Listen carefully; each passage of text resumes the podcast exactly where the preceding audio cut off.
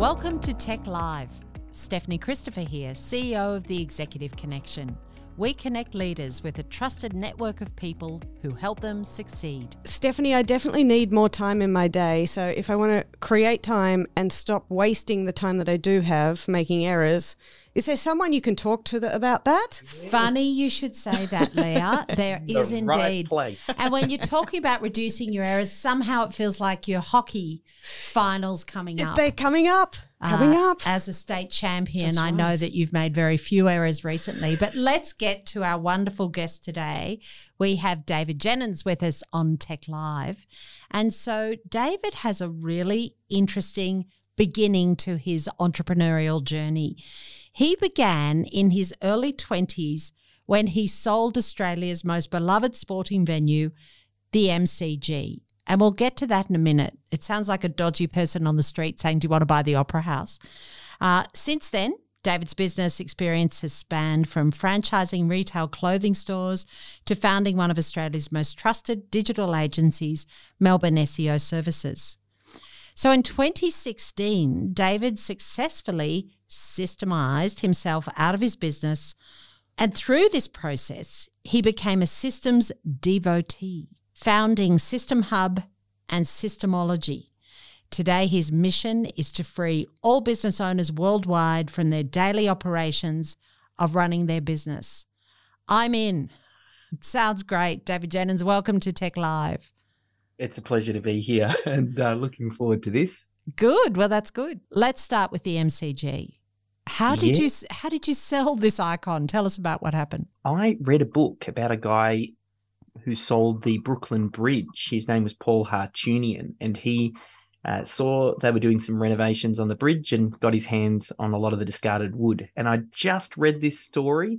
I was driving past the MCG, and they were doing some renovations on the Ponsford stand. Mhm. and it was like fireworks went off in my brain and i thought "Oh, i could do exactly what this story did uh, here in melbourne and i got my hands on the old green wooden seating and some mcc crested carpet and just a lot of the things that they'd pulled out from the members stand and just like you said i chopped it up into little pieces and was effectively selling it on a street corner. uh, but I, I wrote a press release. Melbourne Man sells uh, the MCG for twenty four ninety five, Yeah. and I got Yeah. picked up on Nova Radio and was in the Herald Sun and lots of different magazines picked it up. And uh, yeah, I that was kind of the introduction to my entrepreneurial life. What a great story. I love that story. How did you get your hands on it? Did you just go to the contractors and say, Can I have that stuff you don't need?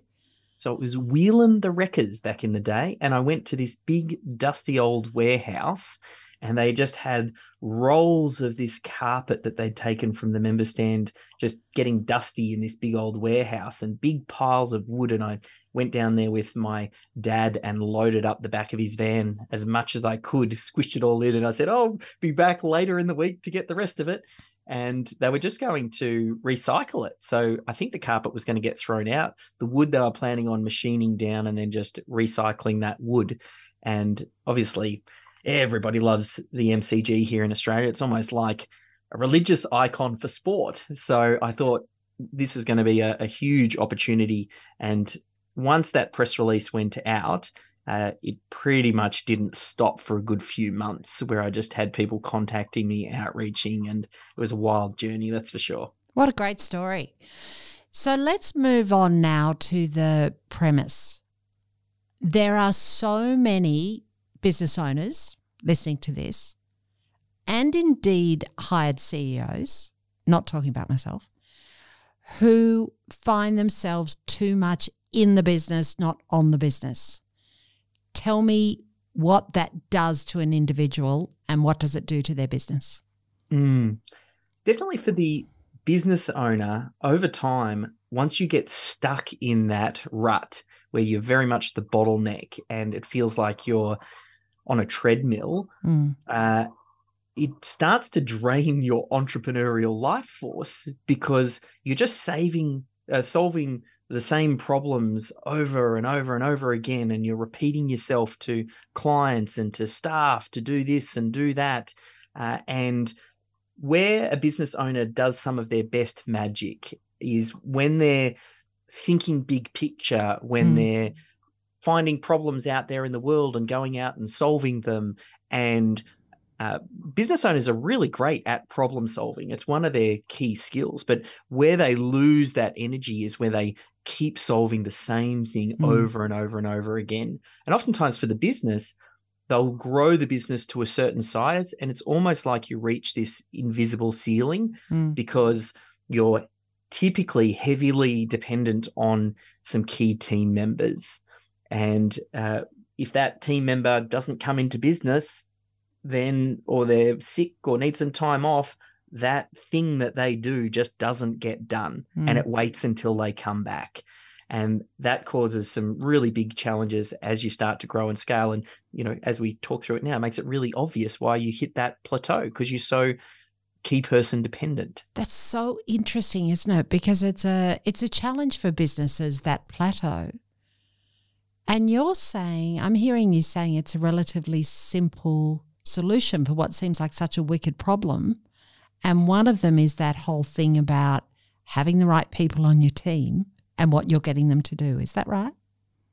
Yeah. A big part of systems and processes and the work that I do is identifying the essential tasks that are delegatable and repeatable. So in business, on a day to day, there are certain things that just need to happen. Mm. You will need to follow up that incoming inquiry when it comes in. You're going to have to onboard a new client when they're getting started. You have to issue out an invoice.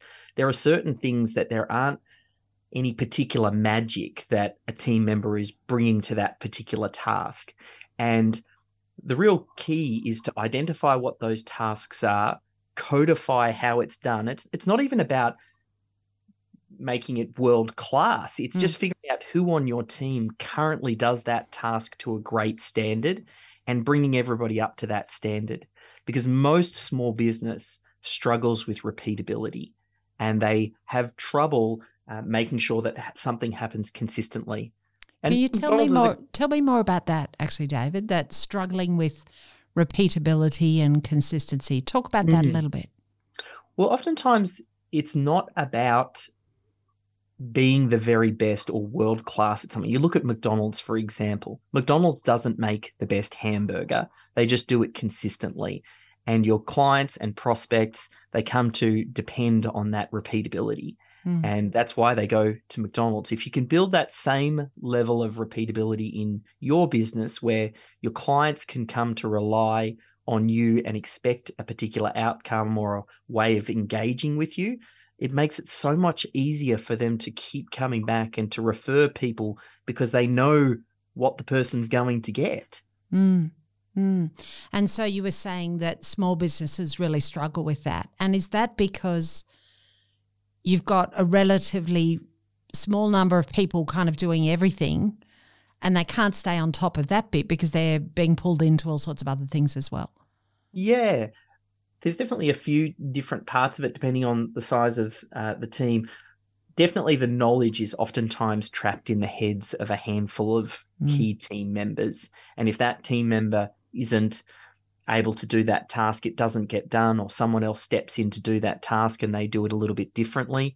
Uh, sometimes I remember working with uh, a client that uh, runs an immigration company, Absolute Immigration, and we are doing some work with him. And when this became obvious for him was when he had three of his key frontline team members all take leave at the same time because they all got sick. He Mm. got pulled in and then realized that each one of those team members was doing something just a little bit different, Yeah. which meant every time a client came on board, whoever they spoke to, um, they would get one experience and then they'd come next time and then work with another team member. And it would feel like they were working with a different company because they were Mm. doing little small changes. Mm. And then that's when he realized, hey, we there's certain things that do need to be standardized.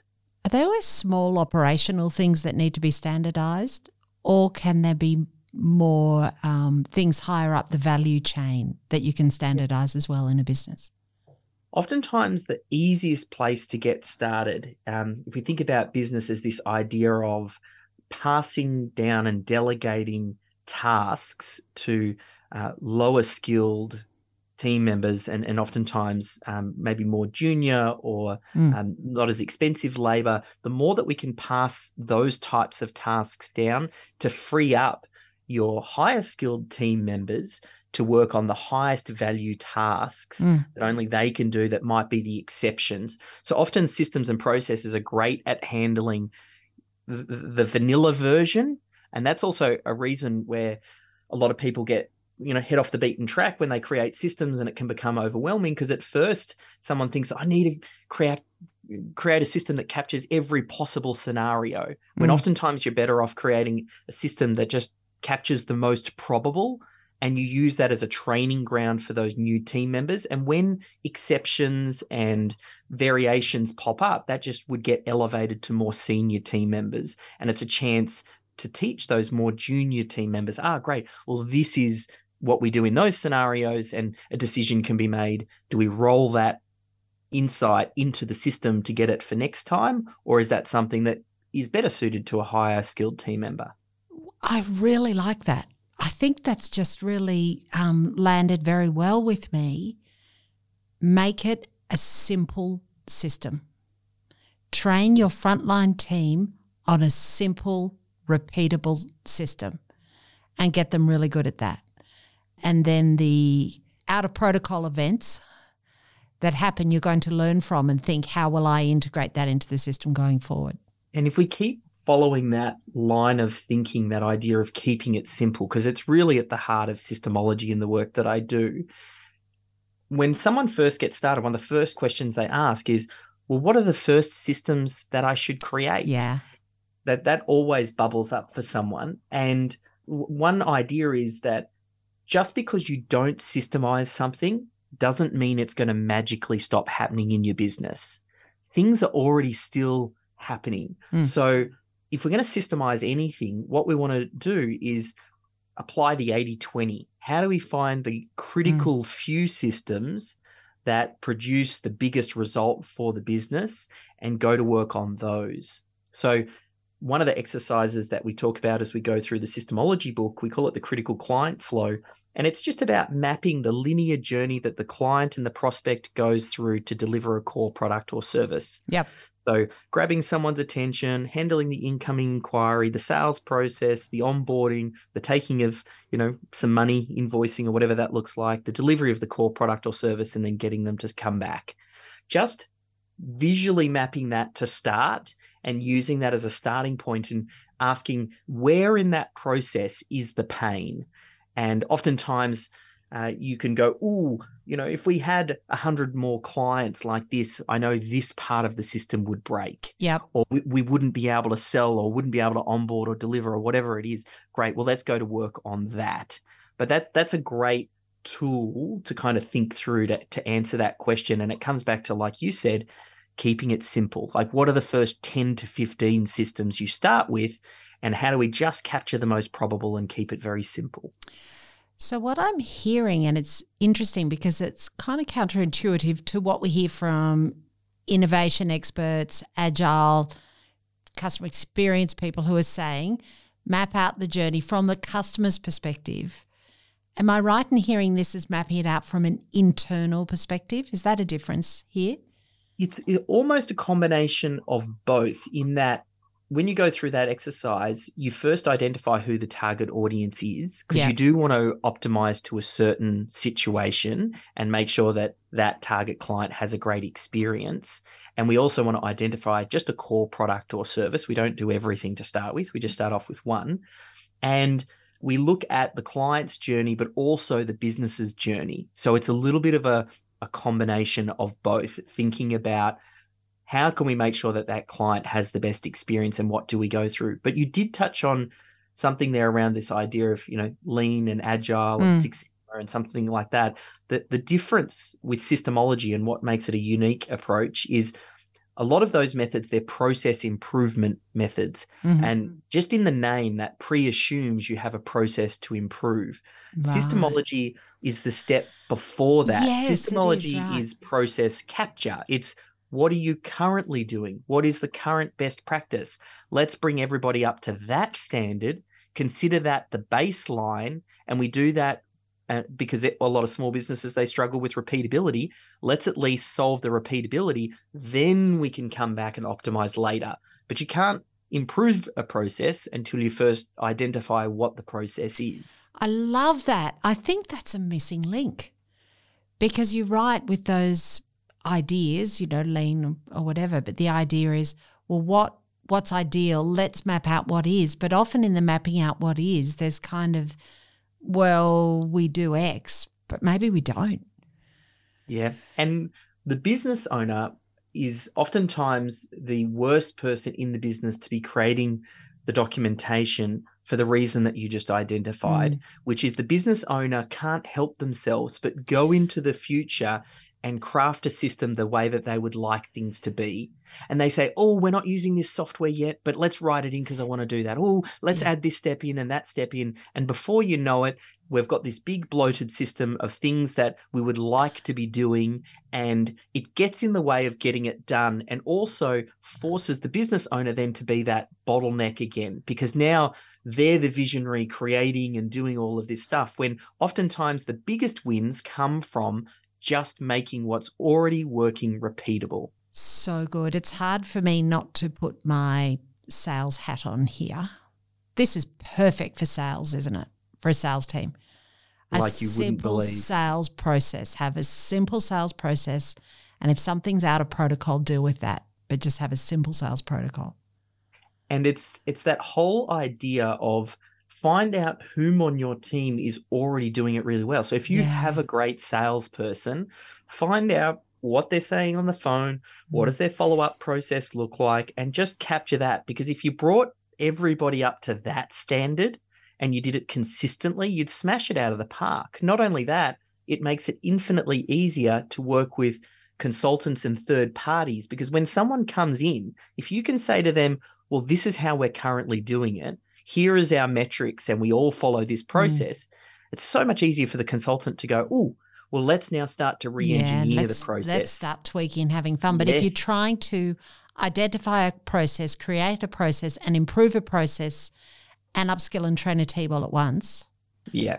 I have to have to really have to think about it's not just business owners here, David. this is uh, I'm having some wonderful aha moments in this conversation. I think it's really helpful.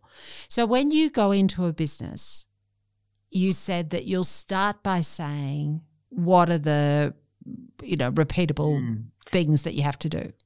Yeah. And and then you map, you said you do an internet map of you have to do this stuff to get paid. Ultimately, it's what are all the things you have to do to get paid?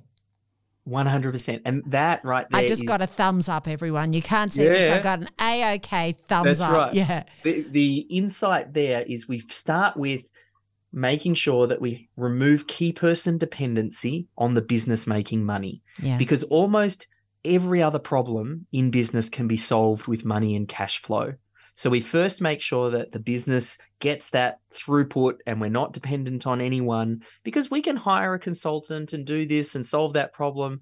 And we just need somewhere to focus. What are the first mm. 10 to 15 systems? Later on, we can think about well, what are our recruiting systems and our onboarding systems mm. and some more finance systems and HR systems and management related systems? There's tons of different systems that we can focus on, but it's narrowing it down to the 80 20. How does the business make money? Let's start there. And then you can go that step further, which is where in that process is the pain? What is the bottleneck that we might be able to unlock?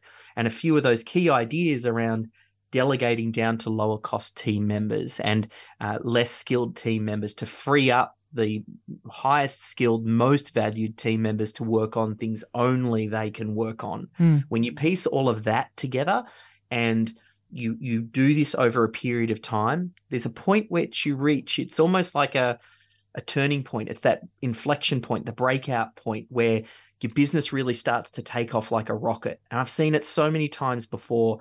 The first few systems have very little impact but these are all one percenters that just keep adding up. And then you get the benefit of the compound growth of all of these systems we'll get to a point where then we significantly increase capacity. We reduce the errors that are happening in the business because people are properly trained.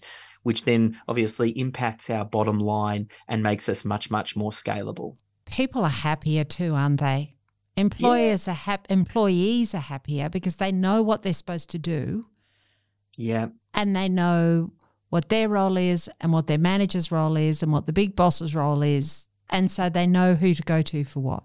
And it's a little bit counterintuitive oftentimes for the business owner because the business owner sometimes might not see themselves as a systems or a process type person. Mm. And they think, ah, oh, well, I wouldn't follow the process, which means my staff wouldn't like following the process. But like you said, oftentimes A players, people who want to do really well in your organization, love to know how to win the game. Mm. And a good mm. system and process that outlines this is what we do, this is what success looks like, you do this, and you're going to go really far in the, the mm. business. And not over engineering the system. That's another area where people go wrong um, there's this preconceived notion that we should systemize like McDonald's. Mm. And McDonald's, one, they're in the hamburger business. Two, their goal is to get a 15 year old kid off the street and over the course of a weekend having them making hamburgers. Uh, yet, a lot of businesses, we're not in the hamburger business and we might recruit very skilled team members who know how to do a lot of things. So we don't necessarily need to tell them how to suck eggs. Mm. We want to give them enough of a framework and what they need without adding in extra red tape or over explaining something. We just, um, so having these different levels of detail on systems and how things are explained, it's really important dependent on the role.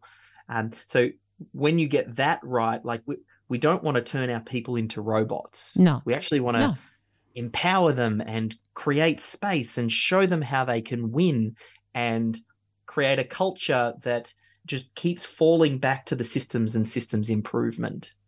That's really good. Really good. What are some stories of some wins that you've seen with business yeah. owners who've done this? We had one uh, that always comes to mind, Diggy Doggy Daycare, and she, uh, Jeanette Farron, uh, and her sister uh, ran a doggy daycare business down here in Melbourne, mm-hmm. and they'd been going at it for about 10 years. And towards the end of that, uh, they decided, look, we've had enough. It's kind of, we're thinking about exiting.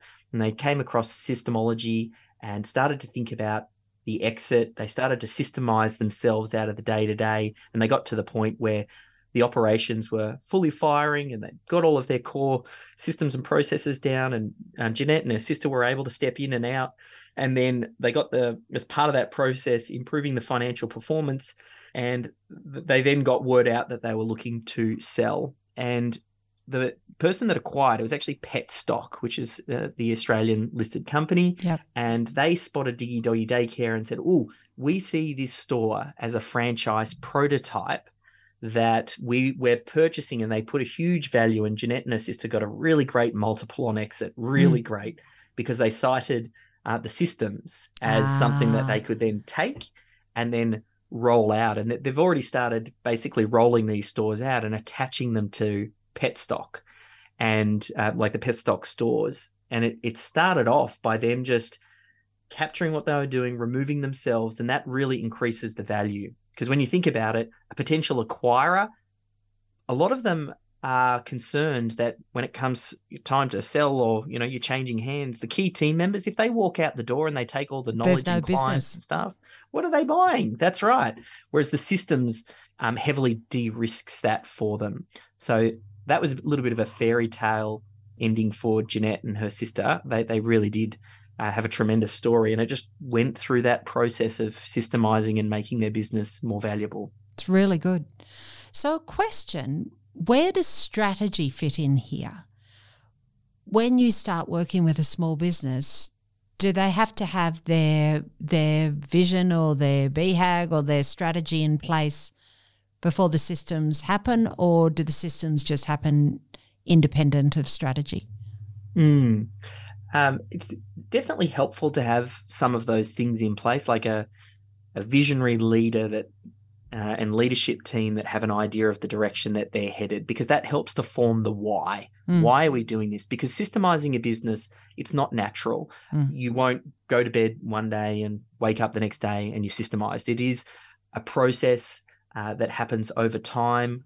You need to change the culture inside the organization, and we need to get everybody involved. So, having some of that thinking up front definitely helps. That said, though, as I said, tremendous wins can be gained purely by making your business repeatable. Mm. And uh, your business, there's a good chance if you're listening to this right now, it's already functioning. Mm. You have a team around you, you've already got clients, you've already got traction. So something must be working. And, and systems and processes like I'm talking about here is really just codifying what's working to make it teachable so we can then pass that down the line and again, this is part of that cultural change, teaching the team to understand that to move up in your organization, if you can systemize what you're doing and pass it down to a less skilled team member, that frees you up to work on higher value tasks, which actually makes you more valuable to the company. And teaching the team those sorts of things and that frame is a big part of the work that we do as we start to change the culture in a company. So you're hitting strategy one way or another because there'll be a discussion about strategy, and your strategy might be we're going to systemize the business. So you're hitting that. You're hitting leadership with the owner or the business leader, and you're hitting individual kind of talent management as well, aren't you? As well as culture. Because mm. in the rollout of this, then I'm hearing you've got an individual thinking, if I do this well, and I make sure I'm codifying at all times what I'm doing, then I can see opportunities for where I could pass that on and move up into whatever my ambition is in the organization. And uh, it's about meeting the team members at what's most interesting and relevant to them. Now, the, the good thing is there has actually never been a better time in history to systemize than right now because because of COVID, uh, everybody, your team, they're more accepting of change. It's mm. happening in their communities, mm. it's happening at home, it's happening in work. So when you introduce this idea of, hey, we're looking to systemize uh, so that, and then we can then start to think about what's relevant to the individual. So, and somebody might want to work their way up in an organization and that connects with them. Other people might not, mm. but you might be able to say to those people, hey, uh, you know, when you take some leave because you get sick with COVID or a family member gets sick with COVID and I keep following you up. I'm sending you texts and checking in. Oh, mm. where's this client up to? Oh, can you make a call? Look, I know you're on holidays right now, mm. but can you yeah. send that email for me? And you know what that feels like. I want to make sure when you take leave that we can have other team members step in and continue to move things along so that you can just have your time out, focus on your family and being there in the moment. So when you come back, you can hit the ground running rather than what happens usually. You end up spending the next four weeks trying to catch up catch for up. the two days that you had off. And all the work you're doing before you go. Yeah. Yeah, it's great, David. Really good. You've kind of answered this question, but let me ask it as, as we wrap up. Where does a business person start? Where does a business owner start when they're hearing everything you're saying, and yes, yep. reading the book's one, but where do they actually start today to yep. make a difference? The first thing that they need to do is fall in love with the idea of owning a systemized business. It's not even don't fall in love with the documentation. I, like the truth is, I wrote the book, but I don't even like doing documentation myself. Hmm. Like I don't like writing systems and processes. But as a business owner, I fell in love with what systems and processes can bring. Mm. And then once I connected with that, and then I realized that, hey, all great businesses at some point in time have to have systems and processes down. This is a skill that you have to master if you want to grow and scale. Otherwise, you will hit that bottleneck that we talked about at the top of the show. So, falling in love with it because uh, then you will commit to it and you will persist with it because this will, it takes time, mm. it takes effort, there is challenge, there is resistance. So, you've got to really understand and get very clear on why this is important and you must do it. And then, as we said, identify the first system you're going to start with mm. and go through that exercise that we talked about. Find that first one and start to build up your systems muscle. Because m- most mm. people, a lot of business owners, are effectively like a couch potato when it comes to systems. They're just sitting on the couch, they've worked no muscle, and they're not very strong at this. We've got to get up, get into the gym. We need to start making little systems, recording little videos. We need to put sticky notes on our monitors saying, Am I going to do this again? Let's create a system. You need to put it as a meeting agenda uh, on your weekly meeting to showcase and celebrate system wins. Like you've you've got to decide that you want to do it and then you've got to get in the gym and just start doing little wins and building up that evidence that you own a systems driven business. So fall in love with systems. Find one system you're going to start with and start building your system muscle. And then my other big takeaway is and keep it simple. Make it simple and repeatable and worry about the rest of that after. The variations as a, as a different um, different problem to solve, but make it simple. David, that was fantastic you know, maybe I'm a little bit in love with systems now. If I thought at the beginning of this conversation it would be so easy, I didn't think it would be. It's so straightforward. It's a very simple message you have there. And David, thank you so much for joining us on TEC Live. My pleasure. Discover more about TEC at tec.com.au.